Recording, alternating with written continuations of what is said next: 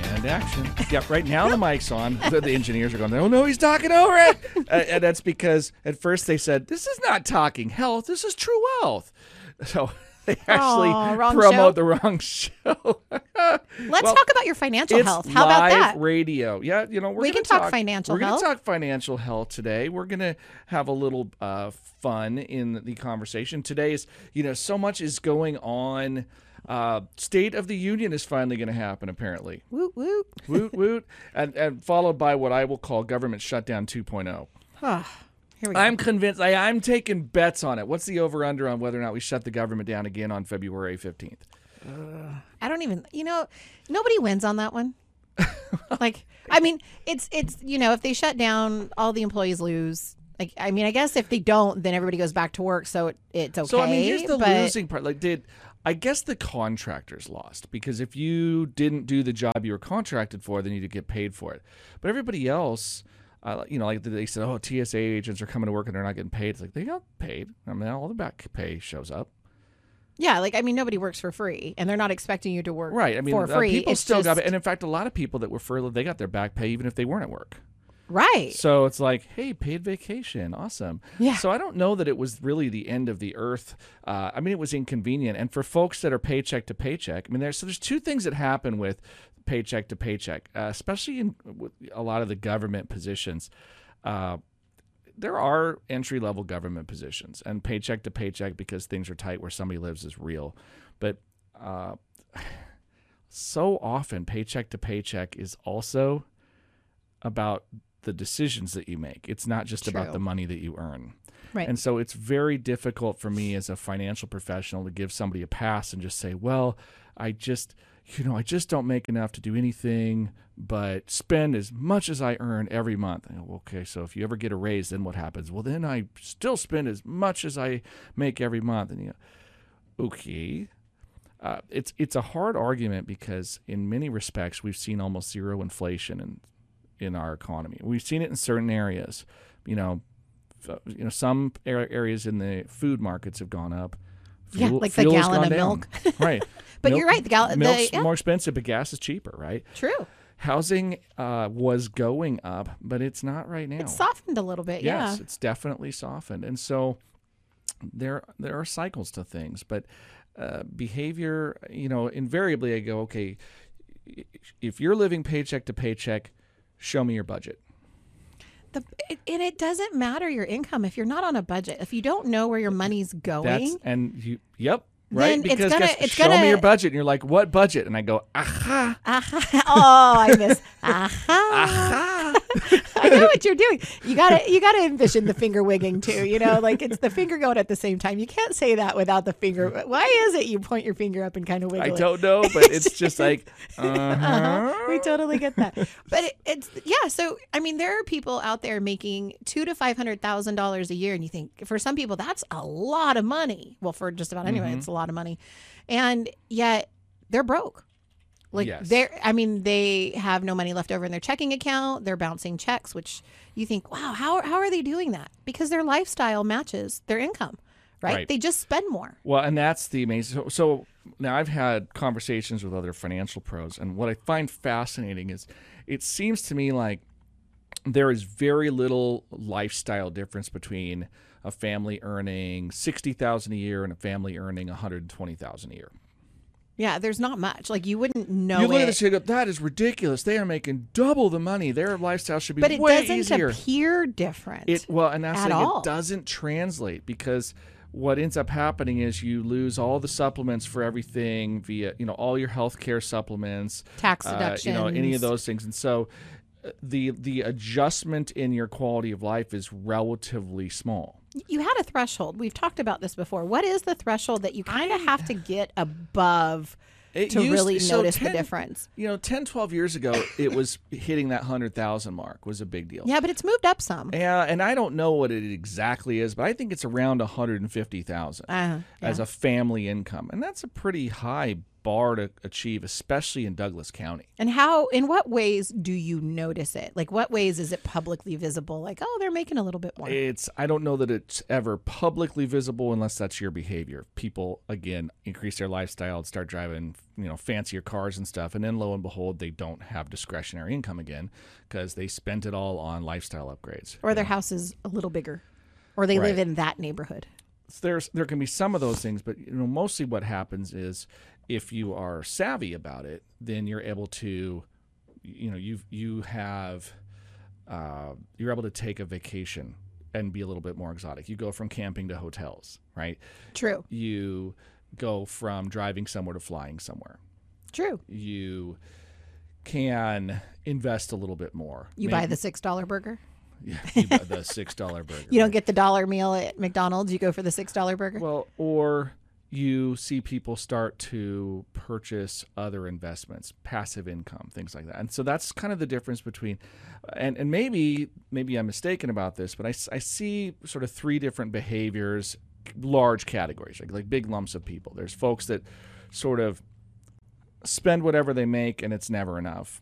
You know, like, like because income is just not high enough to make uh, escape velocity, if you will right. and this is the it's hard to make minimum wage even with two working people and you- you're not going to reach escape velocity it's really not a great living wage even No. when you do economies of scale it's like all right i got seven roommates and we can kind of make it work though that's sort of what it takes uh, so you need to have a skill set that's more valuable uh, or you need to have at least enough uh, loyalty credit built up where you're working that somebody wants to keep you around because you're valuable to retain So there's two parts of budgeting, um, and and the fact that I'm going not going through, but well, I am because I believe in the principles, but that I'm teaching Financial Peace University right now, you know, Mm-hmm. and we're, we're going into week three. We talk about budgeting, and there's two things you can do with your budget, right? And so when you look at your money that you have and you look at your expenses, one is you can lower your expenses, right? Live below your means, and I think you have said that until you're blue in the face on this show, and we'll continue to say it as long it's- as we're on it's the air. just a core principle is Just you have to be a saver. spend less than you make. Right. The other one is make more. And, then option C, which is the best one, spend less and make more. Right. Right. And those so are the levers you get to pull. right. right. So figure out how to how to ratchet in your budget, how to how to you know gear in your expenses a little bit and uh, try to figure out how to save some money every month but also are there ways for you to improve your income is there an additional class you can Yeah. take or certification you can do or something where you can kind of climb that corporate ladder a little bit more and earn Yeah, extra you- income you- or even a yeah. part-time job This is that whole discussion of be more valuable. Okay, that sounds obnoxious, uh, maybe a little judgmental, but it's not. it's You it's know, really not Be more valuable to an employer. You are selling your skill set. If your skill set is really easy to replace, you're not particularly valuable. That which is why flipping burgers shouldn't be a living wage job, and why minimum wage was never designed to be living, Living wage. wage. Yeah, those are really two It's separate a dangerous things. thing when you're going like, well, anybody that can flip a burger should be able to make living wage. I go, well, careful here because if you're capable of flipping a burger, so is a robot, right? Oh, Which means good you're point. replaceable. So you need to, which you know, by and- the and way le- mcdonald's has proven yeah. So let's pretend for a moment that it's not robots. let's replace it with trained monkey, right? Like I Really? can get a trained monkey to do this, and I can feed them bananas. Okay. then if I can do that, I don't need to pay you minimum wage because bananas are cheaper. true All right. So like, you know we got to put aside the fact that Pete is going to have a fit over this, right? But Right. the idea but that this is for example and, and you know what? We will give the monkeys breaks and everything just like they're supposed to get. They just don't want money. They want bananas. So there you go. Uh, it doesn't change the value of the job, but your skill set is what people hire. I mean, if I go to work right now with all of my skills and capability in the financial industry, but I'm flipping burgers, I'm I I have no additional value as a burger flipper. So I need to do things that are more valuable. All right, things that other people can't do. So you need scarcity or leverage. Those are the things you need. And so scarcity means, hey, the more skills I have, the more in demand it becomes because I'm a scarcer commodity. Other people don't have the same skills, which makes me more valuable, which means I get paid more.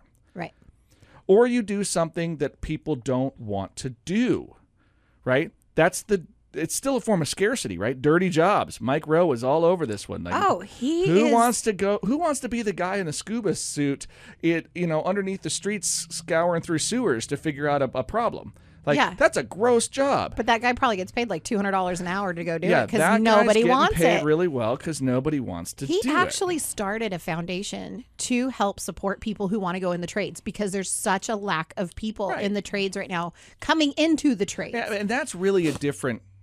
That's a, a slightly s- different discussion. I, you know, I wasn't planning to go there today. No, but Uh, and, and another thing on your on when you're talking about scarcity, some of it's complacency, right? You get a job, it's something that's supposed to be a starter job to fill a void at the moment, and six years later you realize you're still there.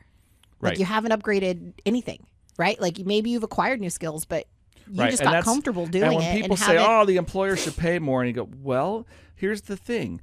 You came in six years ago with a skill set and you haven't advanced, and I can still go out to the marketplace and replace your skill set with anybody else. Then you haven't changed your value. You've demonstrated loyalty, and maybe there is value to your employer. Maybe the Right. fact that you're really consistent, you show up on time every time. They're like, I'm willing to give you a raise because I can count on you, and somebody else is an unknown quantity. So I'd like to retain you because of your predictability. Right. There's value to me. So that you know you can build value, but it still doesn't change the job a whole lot. It's it's you know your behavior is getting compensated and so forth, but that's that's the issue. Is that, you know and people tend to think about it as an employee, right? Oh, I am a victim of being the employee. When you really need to look at this and go, well, what is your employer buying from you? yeah, he's buying your time, he's buying your skills. Yeah. So if if that's what the employer is buying from you, then What are you offering and at Mm, Right. what price? right. and when is it time to upgrade right like it's it pe- I- one of the things that i've always found fascinating is when people say oh i want a new job so i quit mine W- what are you going to do in the meantime until you find another one like why did you quit your job that was working for you and supplying a wage Yeah. to So we're we're we're become off empty. in the weeds on this one. We I are. want to We bring, have I wanna other bring it stuff home on. planned for the I want to show bring it today. home with a couple concepts. When there's three kinds of people that I was saying generically, we fall into this category of the person that just sort of takes the job and they sit there, and or they don't have enough money, and so they always struggle with the budget. Then you have the person that uh, just figures out how to earn a whole lot of money, but they spend it all. right And then you have another person that may either figure out how to earn a lot or they figure out how to spend less than they earn. right And if they do that, then they can save and they can invest and they can really build wealth. And so, what I want to talk about on the show today is the concept of how do you get past go and collect your $100? oh How Do we, monopoly how do we go from collecting a paycheck every month to a play check to a play check? i like that idea All right. But we got to grab a break first. And when we come back, strategies to get you out of the rat race. Stick around. We'll be right back. This is David Littlejohn. and katie shook You got True Wealth on News Radio 1240, KQEN. Rut row. all right so how do you get out of the rat race All right, welcome back, everybody. Uh, True Wealth Show here. David Littlejohn, your host, and my uh, what you, i'm still your sidekick it's I Katie. love calling you Saga, but my co-hostess with the mostess, Miss Katie Shuck. You know, the great thing is, I, I just don't get offended by titles. Like, you know, Why- I'm, we could I'm- give you an offensive title. I mean, that would that. I don't know. I've had a lot of really funny ones. Like every every title you've given me so far has been great. Like I just laugh at it. So it's. Right. I mean, I know there's offensive ones out there, but Yeah. I'm okay with sidekick. Even psychic sidekick. That was kind of funny too. Karate Sensei. Let's go with that for the day. So I've called you a financial ninja. Yes. Yes. Well, and and and occasionally I've accidentally earned it. right? Like, did he just disappear? Like, Oh. so Pretty sure you've karate chopped some plans in half though. it happens. But that's so not going to work that way. so we're talking about yeah, how do you get out of the rat race? And I define this as so you know, I've asked people this before and I said, "So, you know, what do you want to be when you grow up?" Or when do you want to stop working? I like the when do you want to stop working? Yeah, but you know what they answer? I I don't want to stop working. It depends on what, what they're doing for work. Right. I mean, some Sometimes people, it's a pain point, but other people actually really just enjoy some- what and they there- do. Or people go like, I don't know, I think I'd go crazy if I stopped, right? Uh, because that's how they're wired. And so That's me. instead, I I could I could sum this up in a in a word that I think a lot of people will quickly latch onto, or a term, not a word, two words, financial freedom. "Oh." Okay. Okay, That sounds very ambiguous to me. sure though. it does, but I'm going to define it. It'll be less ambiguous. Okay, good. Go for it. Financial freedom is working because you want to, not because you have to. It means that you have And working how much you want to. enough money that this is the pound. This is what it means. You have pound sand money. I Okay. love that term. Yeah, this is this is fun. Now remember, you can come up with a lot of different acronyms for this one, by the way. But pound sound we can say on the radio. Right. So this is when some, you know the boss comes to you and says, "I need you to do this thing," and you go, "You can pound sand. I'm out of here." Right. Okay. And you mean it. And you could be. And you mean it. Right. Like I don't have to be here. This boss. isn't I got mad and I have to grovel for my job back tomorrow. This is a like yeah, this is sayonara, like sucker. peace out. and so the the the point here is when you've got sufficient income either in the form of a, a big nest egg or a bunch of passive income because you've purchased other assets that are paying you. It could be other business income. It could be Rentals. rental properties. It could be dividend income from stocks or other instruments. But you've developed enough passive income that you're capable of living entirely on that.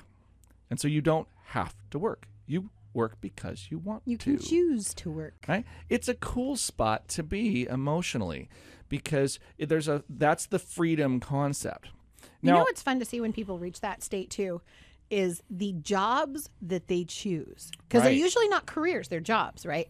Whether it's to help out in a church or to just go off on this tangent that you're like, yeah why are all of a how- sudden you want to join the ski patrol or something random because you can because you can't and you have the time to do it you know and it's like Exactly. i'm a volunteer librarian and it's like where did that come from Right. but it's neat to see when people can just have a job that they love and you know volunteer or get paid either way Mm-hmm. for something that they love to do So that that's really I mean it's it's that simple, folks. Now, I'm going to point something out. Funny thing. Financial freedom probably a myth. interesting why do you say that Well, I say it because if we if we are to espouse to the values here, okay right? So the reason it's a myth, you can really do it, but that we're never secure in anything, right? true I mean, there, there's no such thing as zero risk. right It's important to understand that in life, that everything we do has a risk trade off. yeah 'Kay. like walking on our snowed over sidewalks this morning That's there was an assumed risk. Now, you can control the risk Somewhat. to a degree, but you Somewhat. can't eliminate it. Right. Right. And that's the thing. Like, uh, Yeah. getting in your car, there's a risk to it. Well, It's getting in the bathtub. There's a risk. There's always a risk somewhere. So financial freedom is a bit of an illusion in that even all of the passive investments you have. I mean, you may have had a great rental real estate portfolio it catches fire in Paradise, California. oh I, so, so I don't want you to think anything is risk that, that there's something that is risk free, but this is still something worthy of aspiring to. It's also why we diversify. Right. Now, if you Right? had a rental property in Paradise, but also had one in Montana, in Ohio, and New York, which is a pain in the butt to manage, by the way, in Right. Uh, different states, but Yeah, you might need a trust. maybe, yeah, and then an attorney on speed dial. But that being said, right, if a fire, fire happened in Paradise, as it did, it wouldn't happen usually in all of those various states all at the same time. Of course, you know, one of the things we could do with risk, we could mitigate it, Or transfer it. we could transfer it, we could manage it.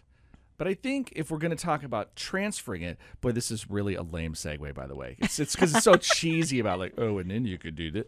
Uh, so when Katie and I talked about, so there's this simple pathway that that by and large everybody takes to reach what we're still going to call is financial freedom. 'Kay. I mean, I, I just don't want you to get this idea that it's perfect. Remember, the Lord's prayer says, "Give us this day our daily bread." It doesn't say, "Give us this day our storehouse full of grain."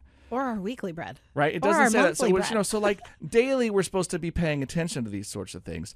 But the idea is that good stewardship still involves storehouses. It does. Okay. Now you don't have to have more storehouses than you need, but having a storehouse to get where you need to be is part of the equation.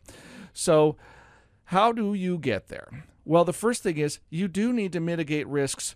Step one. Okay. People do this out of order. It's Right? true. and, and they we're probably do. guilty of this because this is the true wealth program. What do we talk about investing all the time? But nobody wants to talk about risk mitigation. And how do you mitigate risk, David? Well, uh, so it's an enchant incantations and the throw the Oh, goodness. bones. And Are you listening to this? I hope not at this How- moment. how Just do you plug your think- ears for f- how three do you seconds. think we do it, Katie? Really? I know how we do it. Yeah, it's just the I was- word. Ah, I know. it's all about me. No, yes. that's not yeah, the I there's word. no I in team, but there is a me. uh, so It's insurance. Yeah, it is. I mean, ultimately, what you do is there. When it comes to risk, there are a few things that you can do, right? You, I always say you can ignore it, you can manage it, you can transfer it. And when you manage risk, you assume it yourself. You take on the risk yourself. And there are plenty of times that that makes sense. Okay. Right. Uh, and think about any time you've ever had something break and you had to go fix it or replace it yourself. True. Okay. You took on the risk personally Right. transferring the risk is what happens when the risk is too big for you to afford to handle it yourself. Okay. Okay, so why do we get homeowners insurance? To transfer the risk because, yeah, because if your house burns down, it's really expensive. and if you are not a licensed contractor, it's really hard to build your own house again. Well, and even if you are, it's still really hard you to build have your to own house spend the again. money to build a new house. You Right. had an asset and it's gone. Right. So, why is insurance? You know, why can you get a house that's three hundred thousand dollars and you can pay less than thousand dollars a year for insurance on it? Because they're looking at everybody paying insurance on a three hundred thousand dollar house, and how many have burned down in the last so many years? Because and- the probability is pretty low that you're going to burn your Right. house down. right, You know, there are probably lots of people out there that can go 20, 30, forever years and never make a claim on their homeowner's policy. right, and that's also why you get a discount usually if you bundle insurances, because the chances of like your house getting robbed and burning down and your car getting stolen all in the same time Pretty low. doesn't usually happen. Right. And so you're absolutely correct. I mean, this is an incentive by insurance companies Right. to get you to pay more premium across multiple lines. Because here's a funny thing you know what folks didn't maybe realize about insurance? If you've paid attention, uh, did you notice an increase in your auto premiums? We always shop around and try to find a good one. Okay. so, So, uh, we. I have a teenager. Of course, I noticed. Yeah. So what, Jump what in my you will premiums. notice is if you pay attention to the type of insurance carriers out there, some insurance carriers have multiple lines of insurance, Okay. right? So they they do uh, Home, home, auto. auto, pro- you know, property casualty, and the, the whole spread there. Those f- folks, by and large, if they had a lot of exposure to California, and particularly the Paradise fires, very They shared expensive the cost. then you saw an increase in premiums across the board for all insurance lines right. because they're commingled co- company costs, and so their actuarial assumptions are across the board. Uh, and so, and also by region, right? So they'll take regions that maybe didn't have as high a claim experience, but they'll still increase the premium because they got to pay for the other region that got hammered. Right. Money So- needs to come from somewhere. So that's the deal. But the trick is, you you really are pooling risks across lots and lots of people because your overall risk is pretty small. Right. So that's why you buy insurance. But it's and why is it the first step? Right, other than an emergency fund. Why is it the first step? Yeah. Because if something, so I think of it more on an income level, like life insurance, right? And more, I mean, we're talking about property and stuff like that, but um, life insurance. When I first took Financial Peace University, life insurance was really important to me because it made sense, right? If something happens to me or to my husband, for example, um, heaven forbid, then how am I going to replace his income? Especially if I'm depending on it every month for- as part of my budget, right? And all of a sudden, you go from a two income house to a one income house becomes really difficult. Yeah. And there's only so much I can do at that point to try to increase my income. But trying to grieve and trying to make up all that income is crazy. So having the life insurance is actually cheaper and more affordable than it is to carry all that stress and burden Well, the whole it's- entire time too. yeah. So here's what uh, you know. There's there's there's actually just this math and logic behind all of it. Uh, we talked about the Dave Ramsey steps before. We have. the baby steps, but Right. let me just outline them for everybody real quickly. And then there's just this super logical progression that if we all followed it, it would work. Right. Uh, and then I can even show you how you can break it and still be okay. Okay. All right. So step one is thousand dollars. It's an emergency fund, Right. right? Like, Yeah, oh, I need new $1,000 in tires on my emergency car or fund. my motor blew up. Right. Okay. And and keep in mind, you know who Dave Ramsey's talking to most of the time. People that are not Yeah, it- financially savvy, Look, Well, no, people that got themselves in debt trouble. hence not financially savvy. Okay, Well, I don't know that that's what that means necessarily. I think some people were just uh, they put the cart before the horse, and Okay. so they they get it. They just Fair enough. ignored it. Okay. Okay, and so folks that have put themselves in a debt position that's problematic. Right. And so Dave Ramsey is looking at this saying, I got to do a couple things here. First, I got to get you on life support. Next, I got to get you bought into the program so you'll do it. Right. Okay. And then after that, we need to talk about how we're going to fill all the gaps up so that you don't fall back in the hole. And then we could talk about how you can move on to financial success. Right. Okay. So, by show of hands out there, how many people would like to understand why the program works? Yeah, really. I think just about everybody raised their hand. Awesome. you should so have. Here's by what the we're way. going to do. You want to know why it works and how we're going to get you out of the rat race. We'll grab the next break. When we come back, I'm going to break it down. We're going to do it fast. So, like, get ready to take some notes. We're going to cruise. Baby All right. steps on speed. We will be right back. This is David Littlejohn. Katie Shook. You got True Wealth on News Radio 1240 KQEN. E Hey, gang, we are back. Welcome to the True Wealth Show, your favorite Tuesday afternoon you've had all day. Oh, I, you know, I was waiting for you to say that. You didn't say it in the intro. Well, it's because the intro got so fouled up. Oh, okay. It You was just like, had to wait for we're your time. not talking health. What the heck? Financial health. Hello. I know that happens on Monday. This is Tuesday, where the best you could expect was a two-hour delay for snow this morning. I know, and I didn't get one, and everybody else in the office did. Yes. So disappointed, and I was the Yes. one rooting for We had it. a two-hour delay. It translated to I was 20 minutes later to the office than typical. right. Uh, it wasn't bad. So, anyhow, look, uh, Baby steps on speed. Rapid fire. Yeah, so here's here here's what we're gonna do for this segment. Uh, we are talking about how you get out of the rat race and and transition from collecting a paycheck To a play check. to a paycheck. All right. So And we're going to talk about why Dave Ramsey beats the drum that he does today. He's got seven baby steps. It goes like this: you save a thousand bucks, then you pay off all your debts from the smallest to the biggest, then non-mortgage debt. non-mortgage debt. Okay, and then you you three to six months in emergency savings. Then number Of income. of your of your income. Well, it's Well, of your needs. expenses. The It's expenses, expenses. for It's three not to really six income. months. Okay. Okay, and then step four. I'm just going to let Katie say step four. Step four. Step four is save 15% for retirement, Okay, step five. is save for college if your kids are, if you have kids that are going to college, Okay, step six. pay off your house, Step seven.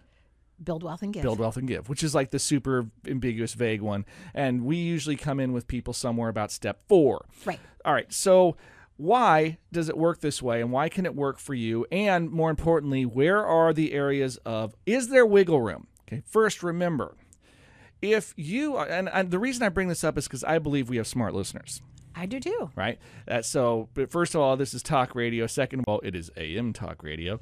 So You gotta want most it. of the folks, yes, most of the folks here, like you're committed. You're Yeah, serious. you're not accidentally Okay? tuning into this station. And to those of you that have picked up this podcast, then you also are at least interested remotely in how to figure this stuff out. So I'm going to give you the benefit of the doubt right now that you're serious. All right. So here's what happens. Dave Ramsey is talking to folks that ha- are, have basically had knucklehead moves. They spent more than they had. They got into all kinds of trouble with debt. And the first thing you need to know about debt is it's depressing. It is. Okay. It gets to a point where I have no discretionary anything. Life stinks. Right.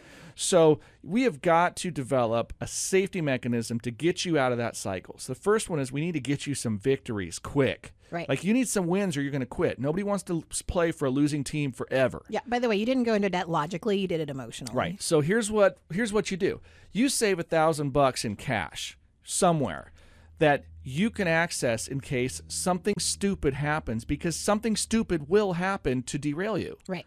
That's like the law of of nature It's that not if, it's when. yeah, it, and it and it happens because you're trying now, right? It's like uh, all of a sudden when you want to go on a diet and you're doing really good with all your food, and all your buddies are like, "We need to go out partying," and you're like, "It's gonna wreck everything." Okay? like there will be something that conspires to take you off the trail. Right. So you did a thousand bucks because that is your bail yourself out money. Right. Like a That's thousand your bucks is- parachute. it is doable, but you know, hey, the the clutch went out in the car. I can fix it, and I can refill that thousand bucks. And you're not spending $1,000 on a credit card and Right. going further into debt. Then you go into the debt snowball next, and the concept there is you pay off the smallest loans first, not the lo- the ones with the highest interest, which is actually mathematically the smartest way to do it. But guess what? If your biggest debt is also your highest interest rate, you'll quit because it's too hard. You can't see the needle move. Yep. So what you'll do is you need to get victory. So you pick the smallest one and you pay it off while making minimum payments everywhere else. So Dave Ramsey actually said the only difference between paying off the highest interest rate and paying off the lowest debt is about a month's worth of payments. and it really depends on your circumstance it's but that's the point is that it's more important psychologically to get victories and it's like if you go It's on a better to diet get it done. yeah if you go on a diet and you don't see any changes after a few weeks you give up Right. right so that's the thing is you need to see progress Right. so you start with something small and you start hammering them out and when you pay off the first one you get a victory and then you take what you're paying on the first one and you roll it into the next one and you just keep going you make the same payments every month but now you're starting to take bites out of the thing and it goes away And faster, faster and faster. okay now here's where most people mess it up Where do they mess it up? they mess it up between steps 3 and 4 Okay. okay so why 3 to 6 months of income Because if you were to get laid off or need to transition jobs, that's how much you might need to tie yourself over until another source of income comes in. false Ooh, why? False because it's not actually what's designed. If you go into Dave Ramsey's classes right now, there is a segment where he talks specifically about insurance.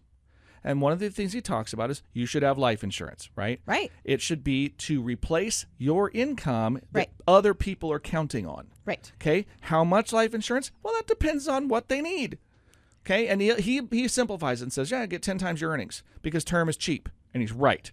You could do that, and by and large, you're going to make it work. Right. Maybe it's maybe you only need eight, maybe you need eleven, but ten is a pretty good ballpark statement, and for most people, close enough for what we're talking You're right. about here. Okay. So, why three to six months? Because if you are doing things properly, Dave also says you should have disability income insurance, It's true. and that's for long term disability. Yeah. The short term disability, he will contend, is not cost effective. Well, what does three to six months of income do for you? That covers the gap between when you are disabled and when your disability policy turns on Oh, I like my answer too, but you're right.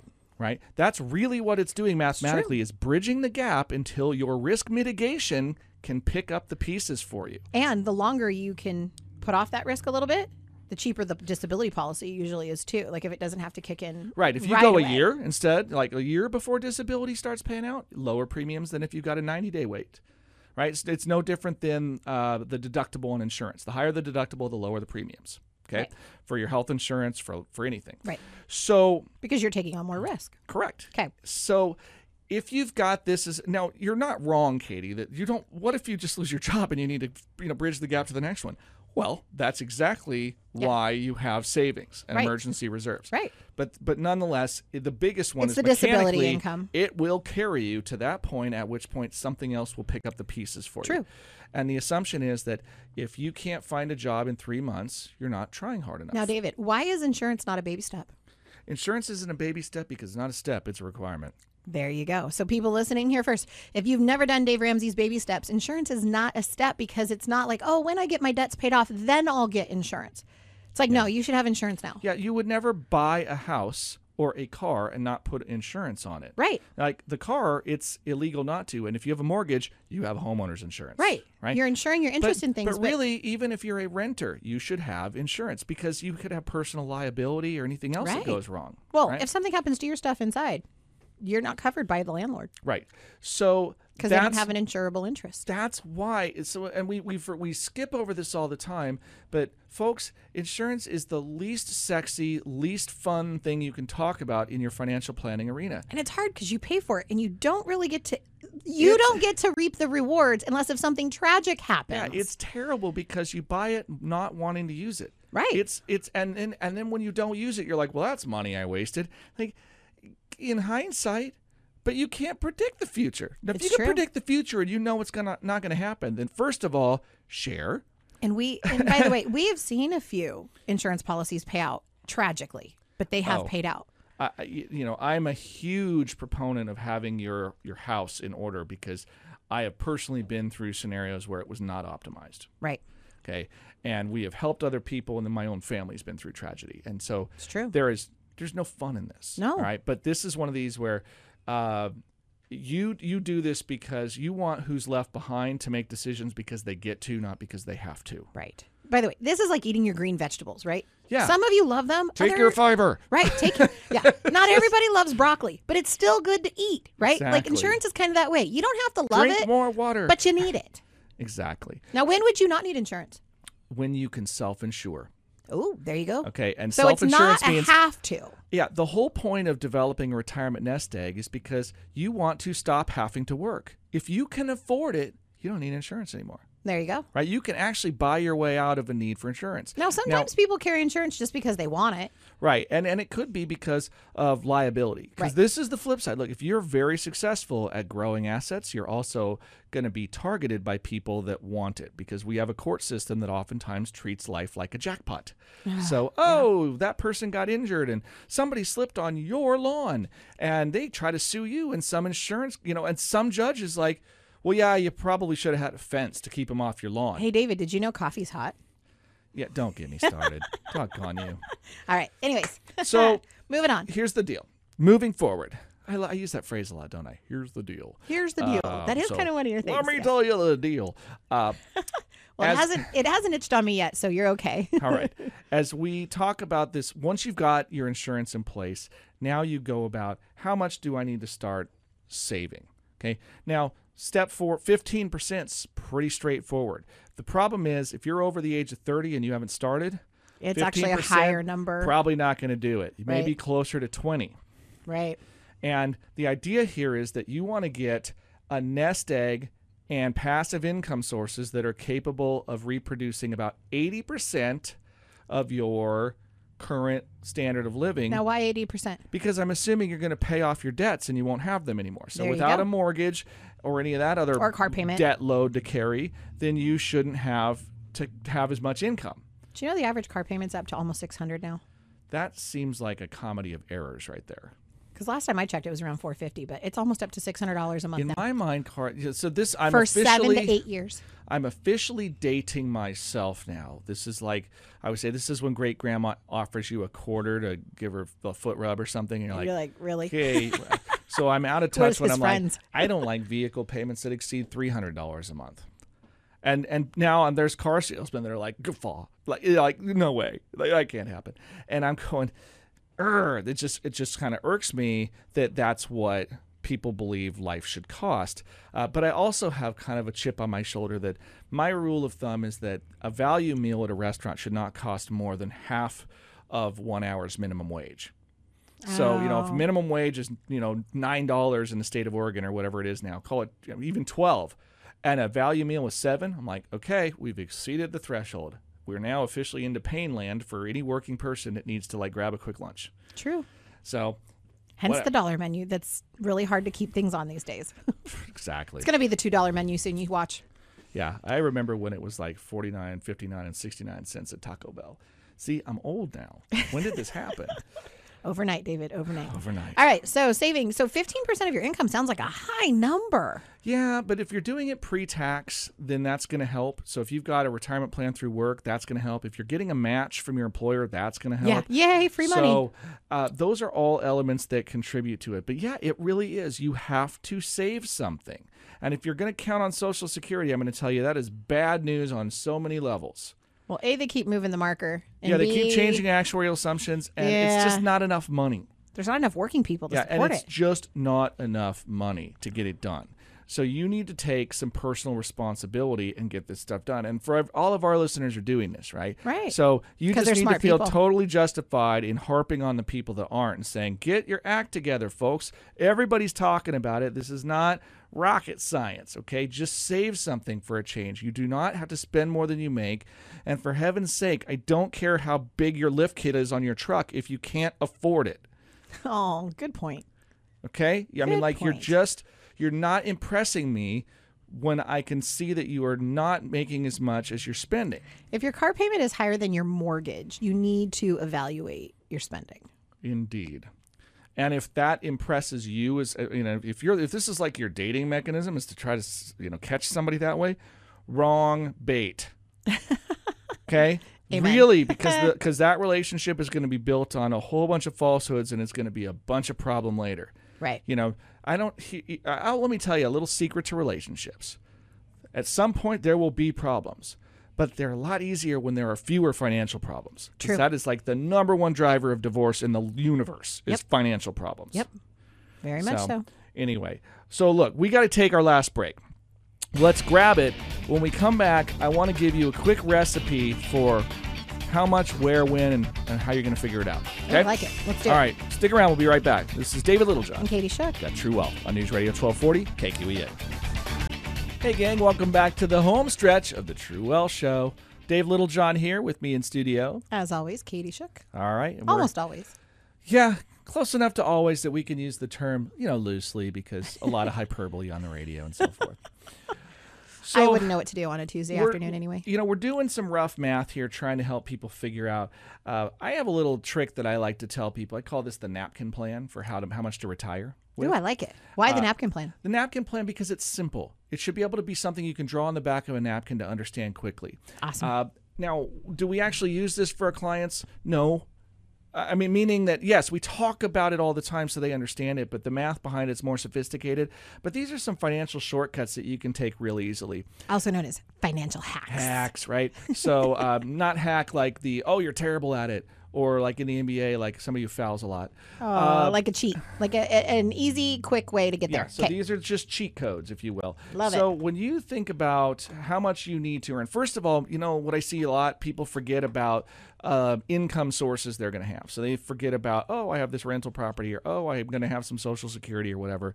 Uh, but if you figure out, here's how much I need per month, okay. and you say, so I need this much total, and then I need to, you know, think about taxes, so I better add those in. But then I'm going to take out all of my guaranteed income sources, so I'll deduct Social Security or pensions, whatever number is left per month. If you multiply that by 300, then that's going to give you an amount that you should have as a nest egg. so if I need, 300? yeah, so so let's say I need two thousand dollars a month, right? So Okay. Oh, because so we're talking monthly. Right. So so, Okay. so two thousand dollars a month over, uh, and you multiply that one by three hundred, right? That's six hundred thousand $600,000. dollars, and you're going to need to have, if you can earn four percent. Then you can just take the interest off of six hundred thousand dollars, and that will pay you two thousand dollars. Now, why four percent? That's what the math works out to. Four percent of six hundred thousand is going to be twenty four thousand $2,000 a a month, month, right? okay. Or, twenty four thousand a year, or two thousand Okay. a month. Okay. So that's the the trick. And and then if you look at that, it's it's roughly twenty five times your annual. Is Okay. What that is, which is also you know three hundred divided by twelve. So there you go. Oh, there you go. Uh, and and why? Well, because it's just math. Okay, so those are those simple things that you could do, and then we look at all right. Well, if that's the case, how much do I need to save in order to get to that number? Well, it depends. I mean, if you're looking at 15% of your income and you're looking at some uh, assumed growth, you actually do a time value calculation. But, but you know, that's that's what we have to help people figure out. So you need to. You, there's all kinds of online calculators. Uh, you go to our webpage, right? Go to littlejohnfs.com right.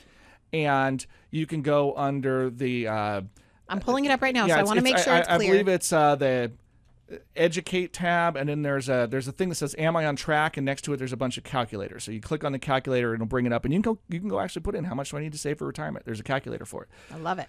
So, how much do I need to save and for how long? And then you talk about how much of a rate of return can I get? Now, this is where I probably have the most issue that I'll take with Dave Ramsey because he simply uses these categories that don't help investors. He says, get growth, growth and income, aggressive growth, and international. That's like saying go get a blue car. Yeah, those are really vague categories. They're not useful. Uh, and I don't have enough time to educate you on how to choose categories. But what I can tell you is if you're working with anybody, they're going to treat this a lot like a risk category. Now, risk needs to be two things what you need and what's appropriate. Right. Now, let me give you an example. You're at the top of the mountain and you got to get down the hill.